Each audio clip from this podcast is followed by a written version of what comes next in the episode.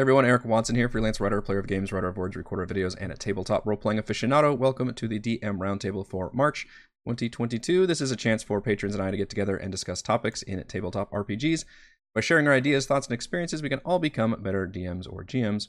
The DM Roundtable discussions are open to all patrons at every level of patreon.com slash roguewatson. You don't even have to be an active participant. You can jump in here and lurk to your heart's content. We are glad to have you. This month's topic, as determined by the Patreon poll, is survival and supplies.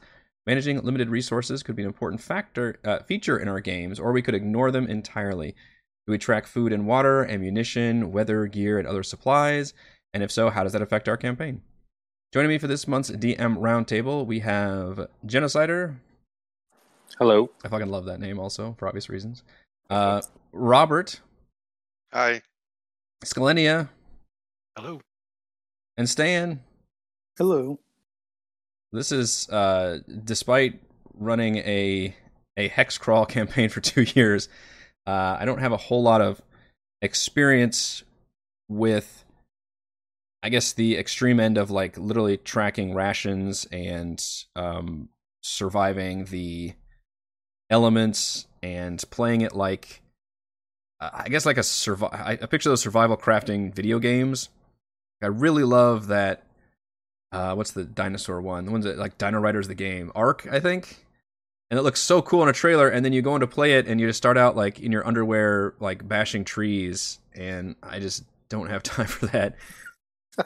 and I, you know, D and I like it because it's such a, a, fun power fantasy, and I think that's why a lot of uh, my group plays. And pretty quickly, we realized that tracking that kind of stuff. And, and another example is tracking arrows. I hate when video games keep track of my arrows. I just no, I hate it. Just let me fire all my arrows. Um, and so I don't like doing that in D and D. And I get why I think it could work for some campaigns if that's what if that's how you want to run it and you you're upfront about that. But honestly, from a default standpoint, I'm not even sure I like um, including a lot of those rules. But I am very interested in having uh, this discussion, hearing from all of you. So Genocider, why don't you kick us off on your opening thoughts on uh, basically tracking supplies in terms of um, surviving in the wilderness? Yeah, I think you got it right. Like, uh, you can do it, but you have to be upfront about it. And I think that has to be like kind of a, a focus on a campaign. Like the longest game I played was a Dark Sun, Ooh. second edition AD and D campaign, and just going from one town to another, you had to keep track of your water you know, because it's like a super hot desert. Right. So, so that was like part of the game, like an integral part of the game. So what I know of Dark Sun, which is not much, is it's it's like if somebody took a fantasy world and turned it into like a post-apocalyptic Mad Max wasteland, ruled by like God King mages or something, almost like Conan-y maybe. and yeah, so you'd have to track like water and shit just to be able to survive. That that'd be pretty interesting. Yeah, that's about right. And like uh, people would fight over like a oasis or pond in the middle of the desert. So it was like an important resource to track. Were there mechanical consequences for running out of water, or was it more of a story thing? Uh, mechanical consequences, like uh, you would you would dehydrate and die. that's yes, that's like, a, that counts. just going from one town to the next, like you might not make it, you know. Yeah, uh, Robert, what are your opening thoughts on using uh, supplies in a survival context? I think that I think the theory or the idea of it is more romantic than the actual impl- you know implementation. Like I actually like video games where I have to track arrows because I oh. like like I like watching my supply and like then finding that barrel and finding some more arrows. And so then I think like oh in a you know in a RPG it's going to be great, but I think that um, it's kind of like encumbrance, right? It seems like it'd be interesting to do, but every that's a good game example. that I yeah, every game I've been a part of where we've tried to like do encumbrance, you know, it it's kind of peters out. And the same thing, I, I started running Tomb of Annihilation, thinking this is, this is gonna be great. They're gonna be in the jungle, I have to track stuff.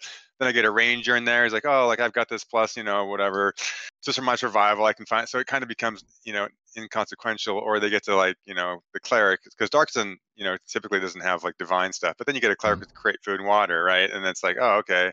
Or you get the Goliath who's got like he can carry twice as much. So I find it's D and D is maybe not the best system to track mm. supplies, um, and at least in that way of like accounting.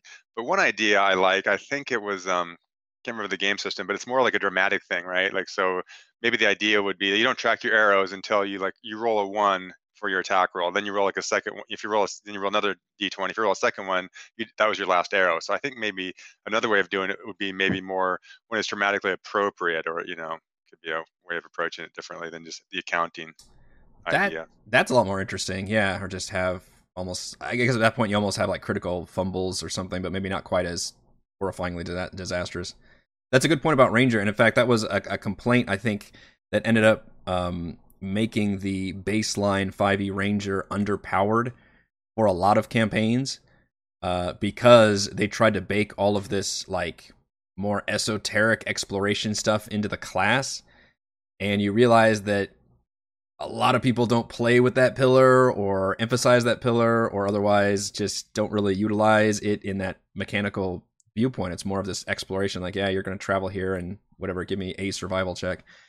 You know, versus the rangers, like, oh, I know this land, I can track everything. It's just, it's hard to make that feel important when everybody else just has very concrete, like, no, here's what I can do in combat. Here's what I'm going to do every round. And it's funny that instead of um, making exploration more interesting, they just made the ranger more of a combat person in D and D. That's kind of a side uh, topic, though. We could probably have a whole thing about the ranger. Um, uh, opening thoughts on um, a survival, Scalenia. I think it's an important thing to have as a session zero conversation to see Yeah. if your players want to focus on that or not. Uh, I can't say any of the games that I've run, anybody's been super excited about tracking resources. I, I think it helps tell the story in the early levels, kind of showcase what the experience is. But as the characters level, usually you can level out of survival and I think that's what tracking. I think that's kind of what Robert was saying too, because you can you can do like create food and water, and druids get what good berry that literally just like solves all of those issues. It's like we can solve this entire element of gameplay with a spell slot a day or something.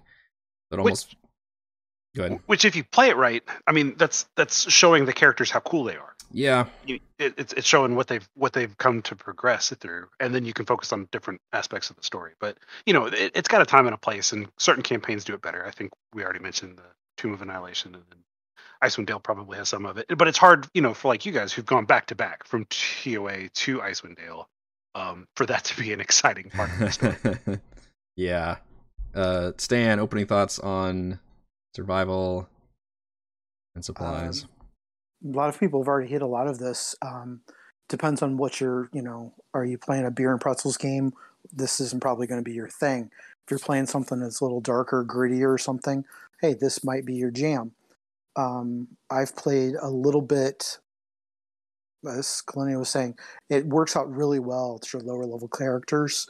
Um, it's one of the reasons Good Berry is one of the most banned spells in the game Mm. uh, if you're trying to run i mean that's a first level spell Yeah. so i- you're banning that off in in session zero if you're going to be trying to do any sort of um, supply survival um, i had uh, that's one of the reasons one of my one of the characters i had in a game acquired a quiver of Ehlonna as fast as they could went into town and bought every single arrow the town had and just put 80 arrows into this quiver and it's like i'm not counting it's like, yeah. we're done we're I- done you'll have to remind. What is the quiver? Is it enchant the arrows?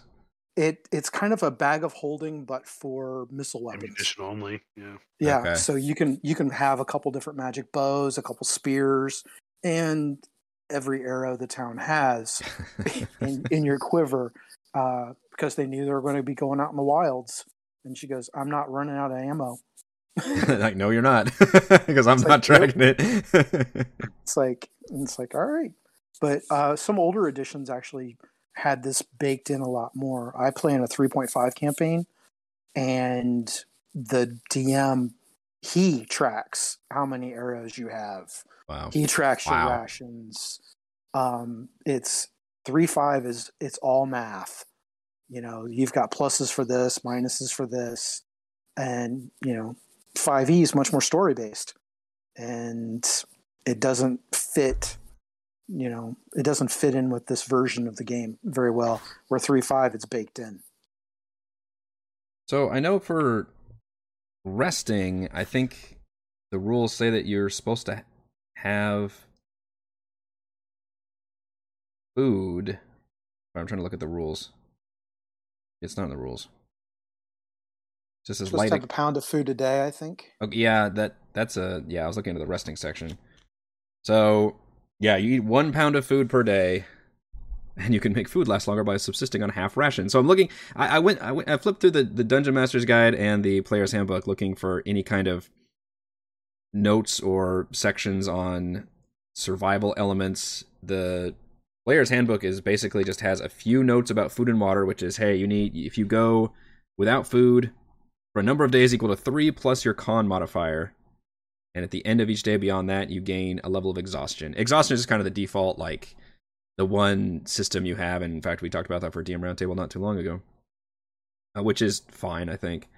And then water's got a similar one, but water's straight up the character who drinks only half a gallon per day or two gallons per day if the weather is hot must succeed on DC 15 con saving throw or suffer a level of exhaustion. So, has anybody played with those rules specifically for food and water? Like, I guess rations. Has anybody done rations with consequences? Yeah, it didn't seem. you know, I started. We did, we did rations in our Dark Sun campaign, but okay. it, it was made irrelevant by leveling and spells and stuff, and Right. foraging. I, I guess hunting. Yeah, foraging. most of my experience, Go ahead. my my games, that's what ends up happening. Foraging, you know, they ask to forage and they roll a survival check, and then, you know, they're usually able to get enough food for that day. it it seems just almost perfunctory at that point. Like just like yeah, we just I, I feel like we could just assume that. I mean, I guess if you you wanted to lay down the hammer and really have specific modifications to the base rules, and like Stan was saying, having to ban good berry and some of these spells and make forage more interesting. But otherwise, it just feels like it's it's almost a gimme with. It even says food and water. If it's a if it's abundant food and water sources, a DC ten to forage. If there's limited food and water, it's a DC fifteen. You got to imagine somebody with a decent survival check at least and then you could end up with very little food and water sources like an Icewind Dale or something and actually try to make it more extreme weather conditions Yeah, I think there's also the Outlander background where I think they can like find food for themselves, and it's Yeah. like four or five other people. So th- something can even just take that background and then you know make it a Just automatic automatic. yeah so you don't have to worry about that and i thought resting required rations but maybe i'm thinking of a video game that did that. Maybe neverwinter nights or something or no, well i know solasta did that too. So what's funny is solasta is a is a fi- is a video game that came out rpg came out a couple months ago that very specifically did 5e rules. And initially i thought the way they did resting was pretty good because one problem you have with all these d&d video games is they just let you fucking rest whenever you want without any consequences. You know they don't really keep track of like uh, i think i guess the pathfinder games do keep track of time in that way but a lot of other games i've played older ones like the Baldur's gate and stuff i don't really think they give a shit about the time how much time passes. So you can just basically do the like oh i'm gonna fight and then go back and rest. I'm gonna fight and do back and go back and rest. And that's kind of a problem in in d&d in general. And the way solasta fixed that is by saying okay you have to have a ration unit of ration whatever for every character. And those things were fairly limited supply. They were fairly heavy as well to carry. So the idea was you could only carry so many without it being just up, and it didn't encumbrance too, which is a pain in the ass. So it was kind of a pain, but I appreciated it because it, it limited um, the rest mechanic, at least in the early game. You know, I couldn't feel like I had to rest all the time because I actually was tracking my rations. And so in that way, and this is specifically a video game, but it was a 5e video game, I was thinking, okay, this is actually effectively limiting my ability to cheese the system and constantly rest because I know I've got only this many rations, and also made rations a very interesting reward for uh, coming across in a dungeon because it was like, oh, I just like I looted a rest out of this chest, you know, which is which is kind of interesting. Um, and then, as we've mentioned, it goes to shit once you get to like level three in that game. I think I, I didn't have access to Goodberry, but you get um it, and it's not they have the SRDs they don't have the exact stuff from 5e but you had something that was equivalent to create food and water and it was basically just that's all you needed once you had that that part of the game was over. Like you could officially just have your one. I had a cleric, and that one cleric could just cast that spell every single rest. And on top of that, I would occasionally you know forage while traveling. And now all of a sudden it was back to like, oh, I can rest whenever I want. Doesn't matter. So once again, like the spell casting just kind of fucks that system up completely, which is I think is too bad because there, there was something there at least in the beginning of that game. Right. Well, actually, Solasta has the good berry spell too. Um, Yeah, I, I just didn't have a I guess Another class. Yeah, yeah, so I took that one, so I was like, oh, okay. didn't even worry about was- it. I wasn't, but I was, again, the irony is, I would have thought that was kind of cool. Like, you know, I, I like that kind of stuff, and I think that's earlier editions. I think um, Sam's mentioned 3.5. Like in 3.5, I remember like they had like masterwork weapons and stuff, or it was like everything wasn't just about magic. So we would literally like in 3.5 games when we killed enemies, we would we would take their weapons and stuff and their armor, and we would be selling it. Right? There was more of a it was more of a basic like thing, and I think in fourth edition and fifth edition, it is more like people don't you know it's not worth it to try to scavenge like you know weapons Yeah. and stuff and i think i think unfortunately not well maybe not unfortunately but i think part of that too is the whole survival you know it, it kind of it's it's a different like the- base d&d game doesn't really you know kind of support that so someone has to sort of like you know add it on i think in their own way if they want it I'm I'm okay with that streamlining of it. I, I did find enough pain in video games where it's like, oh, yeah, I gotta loot all these goblins like spears and shields and go sell them for two gold. Like I'd almost feel like just convert this into gold when it goes on my inventory. Like I don't I don't care. It's gonna be a pain. At least Lost did the thing where they're like, you can leave everything in the dungeon, and this other crew comes in and picks all the shit up off the floor and sells it Yeah. for you. That was pretty tight. That's actually something you should everybody should implement in their D and D games. There's Oh, just there's a first and second edition right there, man. yeah, you could. He was like a, kind of a hireling kind of faction that was like, hey, once you clear the dungeon, we'll send our like fucking troops in there to just literally Roomba all the shit off the floor, and then we'll sell it to you. We take a little bit off the top, and it was a fucking sweet deal. Dungeon Cleaners 305 Yeah. local. Um. So to get off the, or unless somebody had something to talk about rations specifically, um, I guess the other thing we can look at is, um, survival in terms of extreme conditions, which I know is going to overlap a little bit with the exhaustion talk because exhaustion is usually the go-to. Um, do- any of you use uh, or had to have campaigns in extreme weather conditions where it mattered in terms of uh, you had to stay warm, you know, you had to be able to start fires, or you had to have the right uh, cold weather gear, or uh, I'm trying to think what the equivalent of being hot. I guess just water. I guess from the Dark Sun campaign would be it, but uh, anything like that besides James's Dark Sun campaign. Few things terrify my players more. Give me some examples.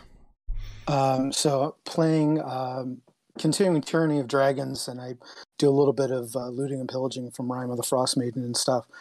They're terrified of the cold because I, you know, straight up warned them. It's like you guys go overboard in the boat heading out into the sea of moving ice. About every two rounds, you guys are making saving throws, and you're going to be taking exhaustion. And I mean, these are like level eleven characters, and Hmm. they're scared spitless of getting wet. It's like there's nope, nope, nope. No one wants to be in the water. No one takes any risks when it comes close to being in the water. They're, you know, trying to buy potions of cold resistance and rings of warmth and everything they can because that's the one thing that scares them. It's like they can they can roll past almost any type of a combat encounter, but they don't mess with the weather. Do you up the DC? Because it's like default DC 10 for extreme cold. Um, probably running a 15 for the water. Okay. It's interesting that exhaustion does not scale, so it's just as scary at every level, basically, in terms of being debilitating. Exactly. Yeah.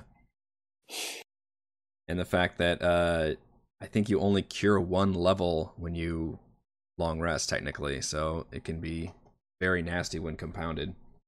Or it's like what a fifth level greater restoration. I think greater, yeah, has to do it. Yeah. it hurts. Yeah. Um, are there rules about like if you had the right gear or something, you get advantage on that? if they've got a like a ring of warmth or you know have taken a potion of cold resistance or something yes yeah. i'd give it but your gear in it, the way i look at d&d they don't have diving gear per se. So Mhm. you know when you're hitting, you know this is the equivalent of Arctic. Salt water's a lot colder than fresh water before it freezes. So if you're in the sea of moving ice, that water might be 32 degrees, and you hit that, you know it simulates, you know, kind of like the movie Titanic. You got people going into hypothermia. You know, people are freezing solid while they're still in the water. You know, so you got Do you- problems. Do you put them in combat? Because you mentioned they every round or something they take they have to make a Um, save.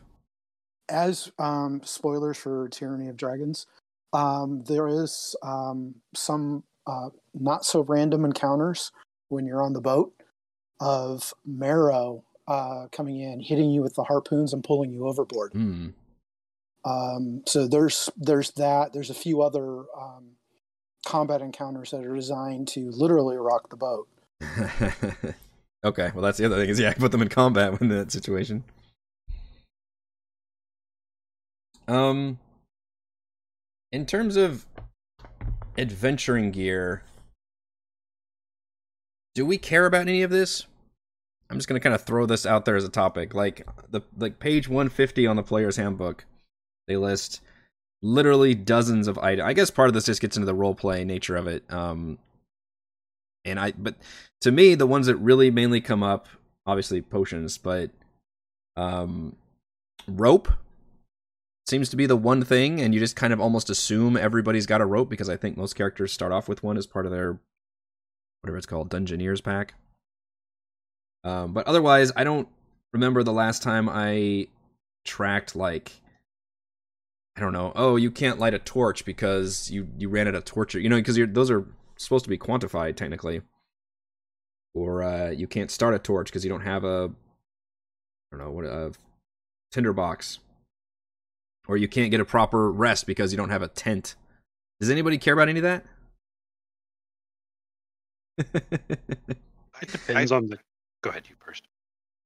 I was part of a campaign where there's like there's a supplement out there like un, un, unofficial for starting at zero level. So um, we had a DM who took a, f- a first level, I mean a first edition D and D adventure, and there's a thing where you get shipwrecked. So you basically start with like nothing, and we did zero level characters, not even having classes, and and so there, it was kind of fun. But you know, um, now we're up to fifth level, and that's kind of far in the background. And so I think on a regular campaign, I probably wouldn't care or track it. It was just kind of like a one-off, kind of a unique way to start it. But in general, no.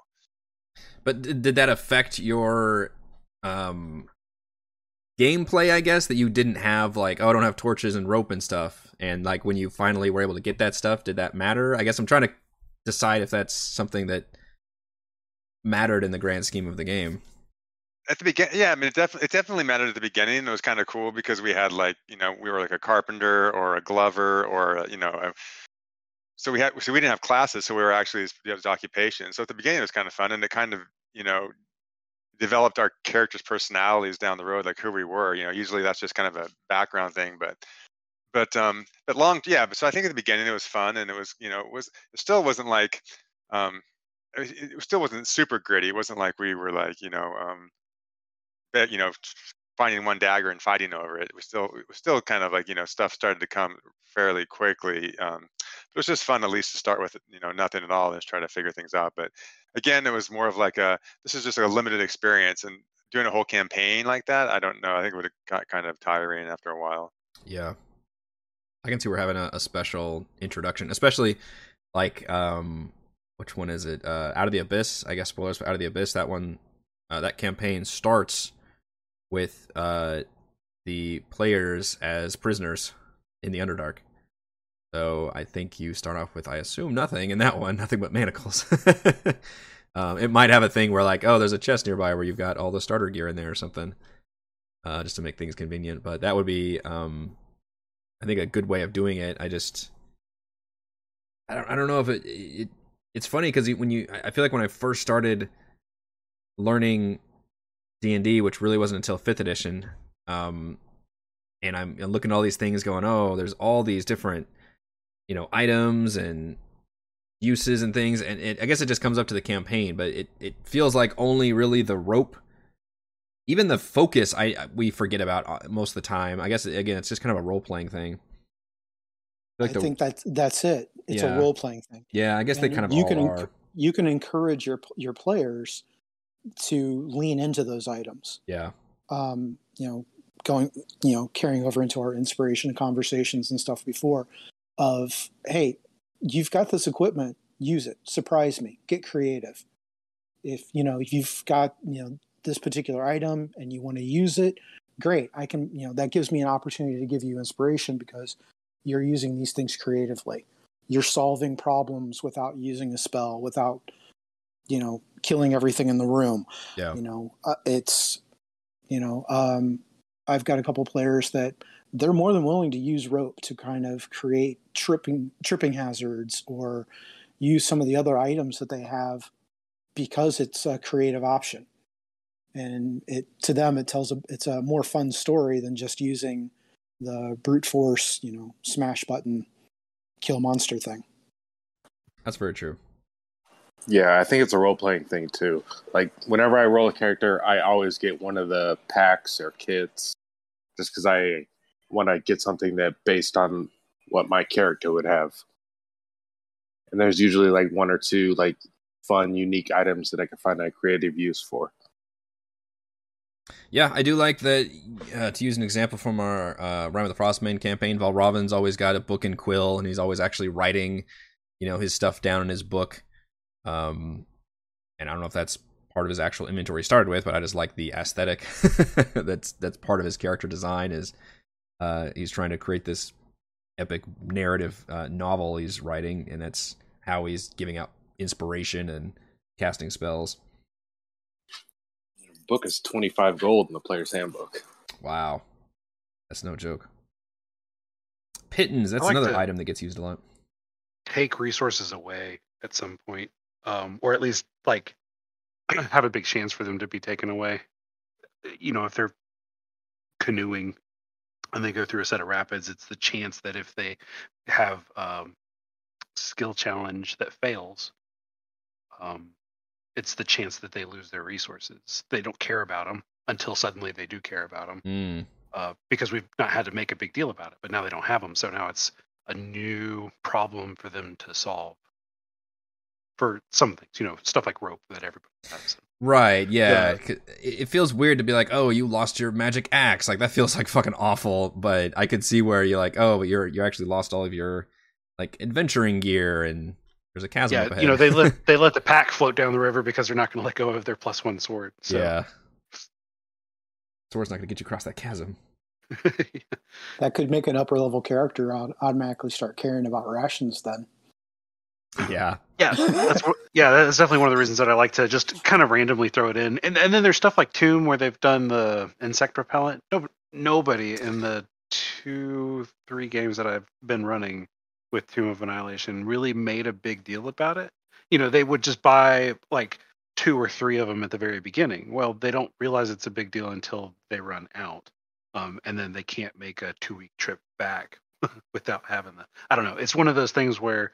Um, I, I- I think it's there for more dramatic purposes, but otherwise, I think most of us just assume that it's taken care of. It's one less thing that we all have to keep track of. I think it's just part of like, hey, if you're a level one, even if you're a level one adventurer, like you know how to stay alive in the wilderness, at least to some extent.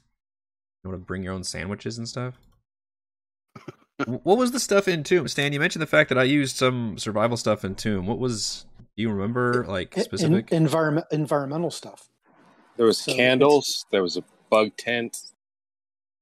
yeah you have everything from the monkey mist you know the mad monkey mist yeah. to um, you know the the school of quippers if you you know if you fall in the river you know i.e piranha um, you've you had a lot of different environmental things environmental challenges that they would have to go through even just making it hard for them to get a long rest is Yeah. making it survival that was the big thing that I think has been the most successful and one that I took into this campaign and possibly future campaigns from now on is the fact that this is probably a topic for resting, but in specifically, but that's to do with survival also. But to the fact that you don't automatically get the benefits of a full long rest while resting in the wilderness, and that was a big key to making the tomb hex crawl work, because otherwise you end up with that same complaint I mentioned earlier with the D and D video games is you can just if you're resting all the time, then random encounters don't really mean anything.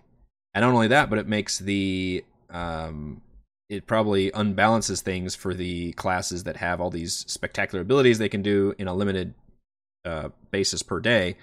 But if you're giving them one challenging thing to do per day, at least while they're hex crawling, then those classes are just going to outshine the other ones. So my solution to that was to say, okay, um, you just don't get the benefits of a long rest anymore. And I, I don't remember if I had modified rules or if I just let people basically get short rests. Um, Yeah, It was just short rest. It was a short rest? Okay. You had to you had to be in a quote safe location, okay. a fortified location, to get a long rest.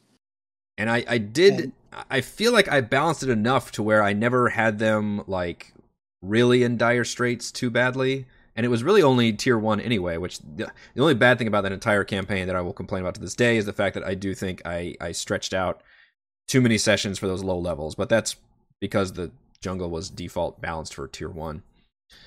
Um, but I tried to make it so they would at least hit their destinations and then once they got to a destination they could long rest there. There was one or two like i think they met like lizard folk ranchers at one point or something where i had to like insert a safe zone for them because they needed that long rest and they weren't going to get one if i didn't give them something. So it's kind of per uh the dm's discretion in terms of when to give that to them but i think that worked out really well in terms of we're basically going to turn the entire jungle into one big dungeon essentially that's like going from point a to point b versus because otherwise you just long rest every single hex and that think just does not work. And those long rests um, take away the threat of exhaustion. That's true too. Yeah, because you can automatically heal one level each time. Right. So Yeah. unless you're unless you got someone stuck in in my case stuck in the water for three rounds, and they're taking two levels of exhaustion, then they really start to panic. But because one long rest isn't going to fix it. Yeah. Versus But in under good. No, just uh, compared to uh, other you know other things of oh you took one, well I'm going to rest, so who cares? Yeah. And then in, in this campaign, yeah, we went ironically from one extreme situation, uh, environmental region situation to another. But it wasn't a hex crawl. It wasn't like it takes you ten miles to go this little bit. It's everything is within, uh, except for I guess. Well, now we're gonna start getting into it. Before it was pretty short jaunts around, so it didn't really come up in terms of going around uh, ten towns. But once we finally started leaving the ten towns area and exploring a little bit further, we did get farther. And I think in one specific time, I gave the players like a partial long rest. So I said, okay, you can get your you can get your long rest resources back, but you don't automatically heal. Instead, you have to like spend hit points like you're short resting, I believe. It was kind of a halfway compromise to that because again, it's just I think DM discretion. You just kind of have to gauge like where the players are at and see um what you what they've got coming up essentially. And i knew i think going into that at that point they still had all of sunblight to go. And i was like this is a major fucking dungeon they're about to get to. They don't know it's a big dungeon. And it's just a pain in the ass if they decide oh let's just turn around go all the way back to 10 towns rest come all the way back or whatever they need to do. So i just kind of gave that to them but otherwise i would definitely recommend making some kind of ch- to make to make wilderness survival work you know yes you can still do the extreme you know cold or extreme heat or whatever um, you know, harsh hazards and weather weather effects you want to have, but I think changing the resting rules is probably going to be the single most um, impactful and meaningful change you can make to actually have that overland travel matter. But don't like be careful about doing that. It has to be something you give it to them right at the beginning. You know, it's a session zero talk about how our overland travel is going to work. I think the travel has to warrant it. I don't think it, I don't know if it would be worth doing. At least the extreme one I did for Tomb, that's probably not worth doing if they're just going around the Sword Coast or something. Um, you know, that was obviously a unique situation. And even in Rime, they've got a wagon they're traveling in, so that kind of affords them some protection. And then in Tomb, you know, about this, to circle back around to when we talked about spells kind of solving a lot of problems, they got Leomund's tiny hut at level five, and that basically completely eliminated the entire wilderness survival challenge that they were in because you've instantly just got a pop-up uh you know Airbnb to just chill in as whenever you want. It's a ridiculous spell. Um and but at that point I was kind of okay with it and I guess that's why the the hex crawl was uh, scaled to level one through four because once you get into those, once you really get to third level spell slots and get Tiny Hut, you can just kind of eliminate a lot of. I mean, you can still do the, you know, oh, during the day we got to get through quicksand or whatever, but then literally any danger you throw at them, including exhaustion, will just get healed whenever they heal up at the tiny hut. So it almost becomes okay, well, let's just montage the danger because we can talk about what's going to happen, but unless somebody's literally going to die, they're just going to heal up anyway for the next uh you know actual meaningful like event location I have. So it I guess the whole resting thing just makes overland travel more complicated in D&D. Did you uh, forego the getting lost mechanic in Tomb? Yes, um, that's a good question. I I basically did. I in the very beginning I didn't. I had rules. Set, an example of I had you know rules set up for all this, but I pretty quickly realized like there's so much content that I want to throw at them, and even if they take the best possible path to each location, which I basically gave them, um, the locations they needed to get to. At one point, I think they had to go to Mbala, and and then from there they got like multiple. You know, it was basically the climbing the Zelda Tower, and they could see multiple locations on their map. So they weren't ever just traveling in the dark. So they always kind of knew where they were going.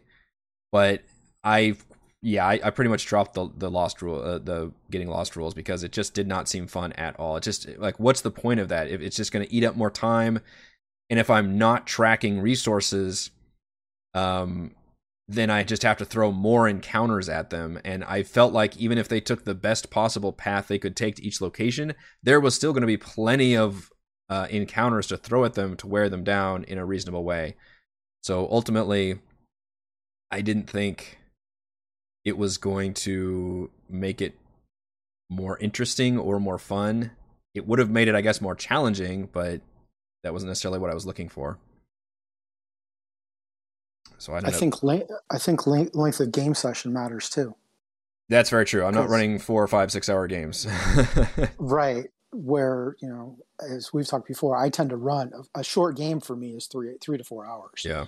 So that's I'm going to have more opportunities to do something like that than you will in a two to three hour session. Yeah, and, and that's a tricky thing because I realize I'm actually in the minority when it comes to that because every time I see somebody describing like it's a one shot or it'll take two sessions, and it's like this is you know six hours or seven hours or eight hours and i'm like oh that's we actually like i have to double everything basically whenever they say it because i do try to pacing is a big deal for me as somebody who obviously is running a live show but also is just very aware of um just i think our, attention spans collectively and the fact that it's you know friday night after a week of working and kids and all that just we try to keep it under a reasonable time at that point i do we had longer sessions for tomb with an intermission in the middle. And that's something I do think is working better for our current campaign in Rime, where we don't go as long, but we also don't have an intermission. So I think pacing wise, it works a little bit better, even if we ultimately lose like whatever it is, 15 minutes or something. So yeah, it's probably close to like, I think we average two and a half hours in Rime, and I think we average like 245 in Tomb but yeah, that's and that that's probably a reason why I'm usually biased about not uh, tracking a lot of things or uh, you know worrying about um, a lot of these topic that we're talking about right now. The you know checking, keeping track of a lot of these supply issues and all that. It's just does it make things more uh, entertaining or interesting and is or is it going to just bog the game down and, and slow everything down and be more cumbersome which if the answer is yes to the latter, then I'm very likely going to drop it. Encumbrance, very much easy to drop. That's I hate that in every game. It's a pain in the ass. I don't want to play, you know, uh, Tetris inventory or uh, worry about the little encumbrance bars or anything on the characters and pass stuff around. That's just awful. So I think that's easy thing to drop as well. Um, I, go ahead. Oh, I, I agree. I, was just thinking like the idea of movies, right? Like you know, the idea of making a movie is you cut out everything that's boring, only putting stuff in that's really making the story go forward. And I think you know that's kind of the, yeah, you could like track every single piece of encumbrance, every single piece of equipment, you know, every you know gallon of water, but then is it really in the long run making the story more interesting, or is it just making bookkeeping? So I think you know limited situations or or special moments it could help, but I think overall it's probably you know doesn't contribute a lot. Right, like I know if we if we loot, you know, there's a treasure chest with I don't know a, a thousand gold pieces in it, and I know the players can't physically carry all that gold. I'm not gonna go through the motion of like, okay, well, you're gonna have to leave and go get a cart and bring the cart down here, or hire some people, or do you know, this just let's just montage all that. Like, look, you've got the money, whatever it takes. Like, you got the money, we don't care. Like, you got your loot. It's it's it's a lot of more. um I guess there's certain other video games that just uh, kind of cheat that system where it's they just don't care about encumbrance or anything, and that's why it, like that movie pacing is we just want to stick to the the fun stuff. I think it sucks that they made some of the Rangers' abilities like based on that kind of Yes. travel survival mechanics. So when you ignore the rules because it sucks for everyone else, and then it just kind of nerfs the Ranger. yes, that's why. Yeah, the Ranger was very underpowered and and not well, and was I think the least uh, well regarded class in 5e because of that. Because that that whole pillar and and section was underdeveloped, and a lot of people either ignored it or kind of fast or, or streamlined it, whatever else, and then. The ranger just felt like, well, that's a big part of my class baked in that doesn't really matter. Whereas other class, you know, and a big part of D and D is obviously combat, and all the other classes have like, oh, I'm getting cool shit at this level I can do during combat, and the, and the ranger's like, oh, I can run in the forest better or something, you know, that really doesn't end up coming into play very often, and that's why uh, I believe it was Tasha's came out with a lot of those variant rules for all the uh, all the classes, but m- importantly for the ranger specifically, shoring up a lot of those uh, abilities and trying to make them a little more universally good versus very just extremely niche. Yeah, before like if I was gonna join a Tomb campaign, I'd say, okay, I'm gonna make this cool like uh jungle hacking ranger to you know get the party and make sure we don't get lost and make sure we don't run out of resources. But then like if if they just like oh, we're not gonna worry about any of that stuff. Yeah. Uh, like, well, fuck me, I guess. yeah, yeah, that's that's true. It, yeah, I definitely think it's important to to convey all that information in the session zero, though. That way, you don't have players coming in uh, expecting either to track all that or expecting, uh, like me, I would come into a game and expect not to have to worry about all that. And if some DM was like, "Oh, by the way, we're going to be tracking rations and arrows and shit," be like, "Oh, well, crap. Maybe not for me then." Do you feel like the um I- know part of it's going to be your lack of interest because you mentioned that you don't like to keep track of your arrows in video games. But like Roll Twenty has an ammo tracking uh, macro where you can tag it and it'll kind of keep track of the stuff. And I'm a big fan of that side of it for Mm. like ammunition, like something you're going to need to have. Um, only in the sense of like, you know, for the most part, uh, the way we'd handle it is you'd shoot an arrow, and after the fight, you could roll a like a d4 to see how many arrows you get back. Right? I Like, think how many we- you can pull out of people's heads. you guys did that in Storm We King. yes, thank you. We did that in Storm King because Raymond was always like, "I need to get some arrows back." Yeah. And and the idea is that most of the time you don't really run into that situation. But like as you get down to like the last six, right? Like it's like a little bit more tense as because my first character was a ranger, a beastmaster ranger, because I didn't know anything about D and D at the time. And um it was one of those things where, you know, I loved him. I still love him. Yeah.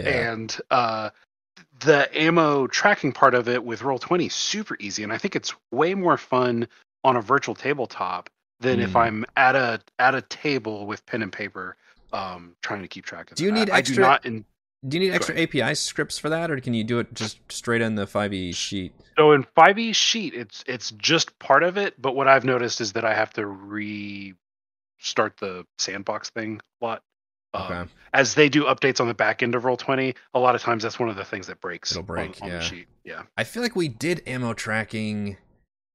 Maybe it was Storm Kings then. I don't know if we started it with Tomb too. I feel like we almost did do that at one point, but it's still we still kind of just dropped it at some point where it's like even this. well is- again i mean yeah we, you, you're not a big fan of it so Yeah, why yeah. would you run a game that, Yeah. that's that's got that as a feature but um i know that's one of the benefits for players who are on virtual tabletops it just i'll be honest virtual tabletop stuff makes it so easy i think you've referenced it before about Yeah. how how different an in-person game is yeah, um, they both have their merits, but uh, for something like this, I, I think you can streamline because the Tomb of Annihilation, the the lost rules and the exploration rules, you know, there's I was using a macro that I click one button, it does all the rules for me, Mm. and then I can just narrate what's happening as a result of that. Um, whereas the in-person game, I kind of just gloss over most of it now. And um, uh, to be fair, they they have leveled up to level six, um, and so they've just recently got like these cool abilities. One of the barbarians picked a, a like uh, totem of the elk or something, where he can move twice as fast. Um, and then the Gloomstalker Ranger changed his uh, second favored thing to jungle instead of just forest. Um, so it's really like narratively just dismissed all of the travel stuff that we've been dealing with, and now we get to go from cool encounter to cool encounter instead. Yeah, I think they could feel good if if that's something they earn. It feels more earned, I guess, at that point. I will say that Reese and Thimbleweed are very grateful that you do not keep track of ammunition. Dude's firing arrows left and right. I will say if it's a magic, if it's a limited quantity magic item, then we keep track of that shit. Because at one point I gave him Chardalyn tipped arrows that did extra shit, and I was like, "You have." I think he might have rolled for him actually, and had like three or four. And at one point, I said like, uh, "All right, this, how many arrows you got left?" Because I, you know, I really was like, "These are, you know, like potions. Like I do want people to keep track of of important finite magic items. I just specifically like mundane arrows. I don't, I, I don't know. I just feel like I like games where you just can default to always being able to shoot your shit. Um, but if it's a specifically a magic, you know, and if it's magic arrows, those should be a limited quantity. I feel like just like potions and stuff. So those I do obviously require people keep track of. That's the important caveat there. Uh, any other anything else about survival and supply tracking? I'm not still not convinced to probably ever use it unless I was running a specific survival campaign, I think, which Dark Sun would be a cool one to do. Still waiting for wizards to use some of those other properties, something that's not Magic Gathering, I guess. or even doing bring back some of the stuff outside the Sword Coast, like the Anauroch Desert. You know, they touched on that in the Storm Kings. Yeah, that's you're, true. You're there for one encounter and you're done. There's a whole fucking continent to explore, and they can't get out of the Sword Coast. Yeah. We've got we've gone extreme north with Icewind Dale and extreme south, I believe, with Chult. Mm-hmm. And yeah, not much else. That could be another topic right there. The areas we want to see explored in the Forgotten Realms or just other properties. All right, let's do our final thoughts for uh, this topic survival and supplies. We're going to go bottom to top this time. So, Stan, give me your final thoughts on this topic. It can be interesting if everybody's on board. Um, if they're not on board, um, we're going to default to storytelling and not uh, accounting. Scalenia, final thoughts on survivals and supplies. I think it requires a lot more work for the DM to bring the energy to make it fun and exciting. Mm-hmm. Make it a, a reason to keep track of. Robert, final thoughts, please. I would just say something to use sparingly, and maybe when there's certain dramatic moments to bring it in. Genocider, final thoughts. I think if you're going to do it, it's got to be like a central part of the campaign. You know, like not just running up and down on the Sword Coast and running out of food, water, and arrows. It's got to be like a survival campaign. I, yeah, I would agree with that. I think having a, a survival focused campaign where, where actual like physical survival is a big is a feature and a big focus, and you've got rules baked in from the beginning for, and you obviously convey that in session zero would probably be the way that I would want to do it. Otherwise, I ain't tracking shit of these mundane items. But like Stan said, I think encouraging players to use them in fun role playing ways. You know, they want to whip out their candles and their iron pots and cook food or whatever. You know, fucking go for it. I think that's fun.